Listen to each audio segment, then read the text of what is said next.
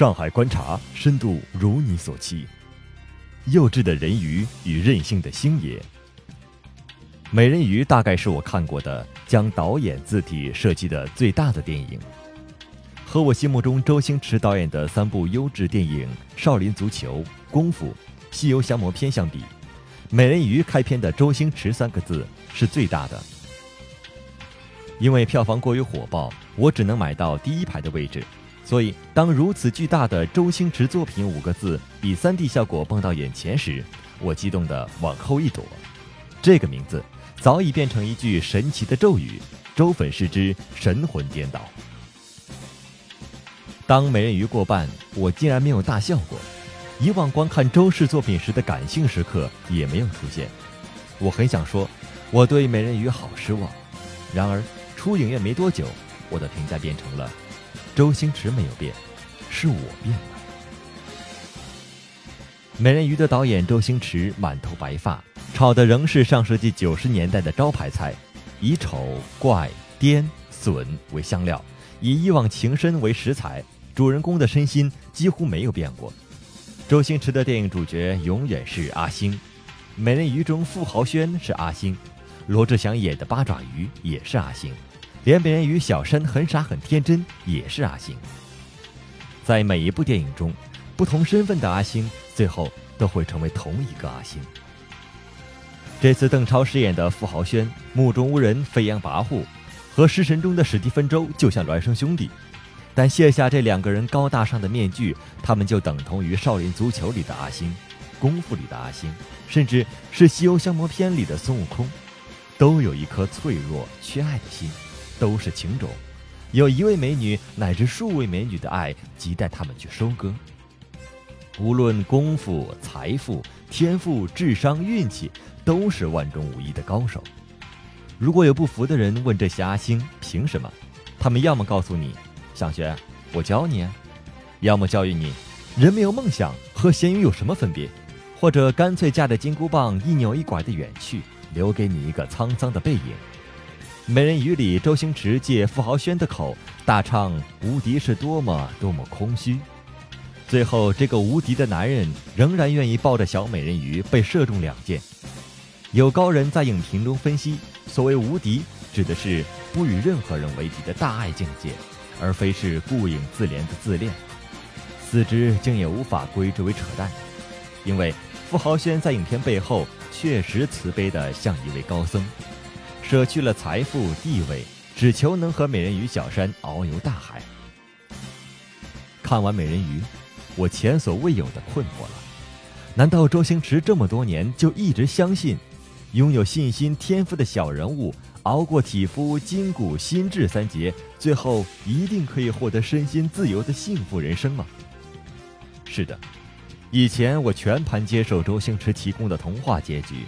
因为他影片中的苦难足够真实，可是，在认真阅读所有关于现实中的周星驰的文章访谈后，我开始期待类似《西游降魔篇》这样把人内心的维度呈现得更复杂一些的电影。许多人惊讶于降魔篇呈现了一个符合《西游记》原著中妖猴形象的悟空，还有恐怖阴森的猪刚鬣对世人的怨恨。蒙受大冤，以致一言不发，只想吃人的沙悟净。可当年我却为这新版三兄弟的面目甚为倾倒。我相信这三个丑陋、恐怖但内心胆小、脆弱的人物，是周星驰眼中的恶人们的缩影。九十年代的电影中，阿星们面对的反派都是纸老虎，而在他自己导演的作品中，坏人们都是真正的凶神恶煞。功夫中的火云邪神。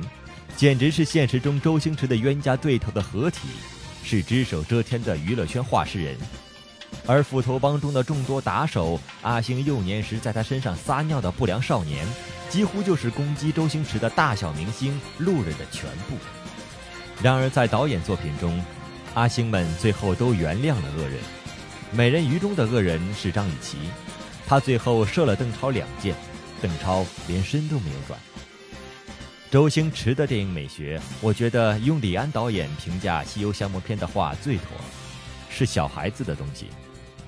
然而，每个倾心于周星驰的小人物观众，成长了这些年，更需要在偶像的电影中对抗更真实的反派和苦难。以我而言，既然深信周星驰的心理创伤极其深刻，就更加期待他在电影中提供更具体的创伤回忆、更智慧的人生态度。然而，美人鱼的幼稚程度比之九十年代的周星驰电影更甚，连长江七号都要比他更好笑、更成熟一些。单说美人鱼好的声音，确实也都言之凿凿。以我亲身为证，当天坐我旁边的一个男青年为美人鱼的搞笑桥段，真的是肺都要笑出来。我猜他应该看过周星驰很多电影，可他的反应就像是第一次遇见周星驰的笑料一般。很多周星驰的粉丝就是需要在他的电影中大笑的，他们不一定相信周星驰讲的幸福。至今也还有人把周星驰当作是走过场的成名小丑，所以周星驰拍了三年的美人鱼，他深情款款的童话情节，真正愿意吸收并为之感动的，大概只有被父母带进场的孩子吧。现实中。周星驰是一个可以躲在上亿豪宅中，可以几个月不出门的巨星，因为他过于关注自我，冷落了太多人的心，所以美人鱼拍成了这样，周星驰还是问心无愧。时至今日，他应该只相信自己打的分数，他不是王家卫，也不是刘镇伟、王晶，和王家卫比，他不用端着架子。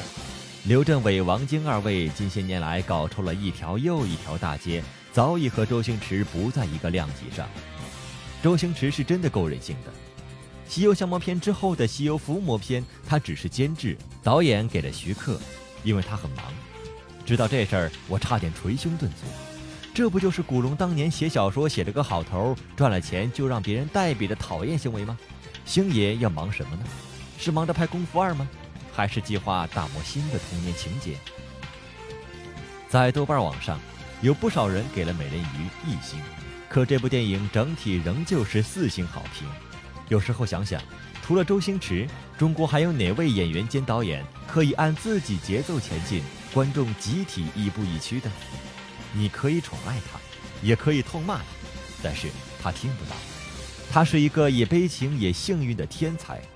就目前而言，我觉得幸运依旧，而天才也许还有库存。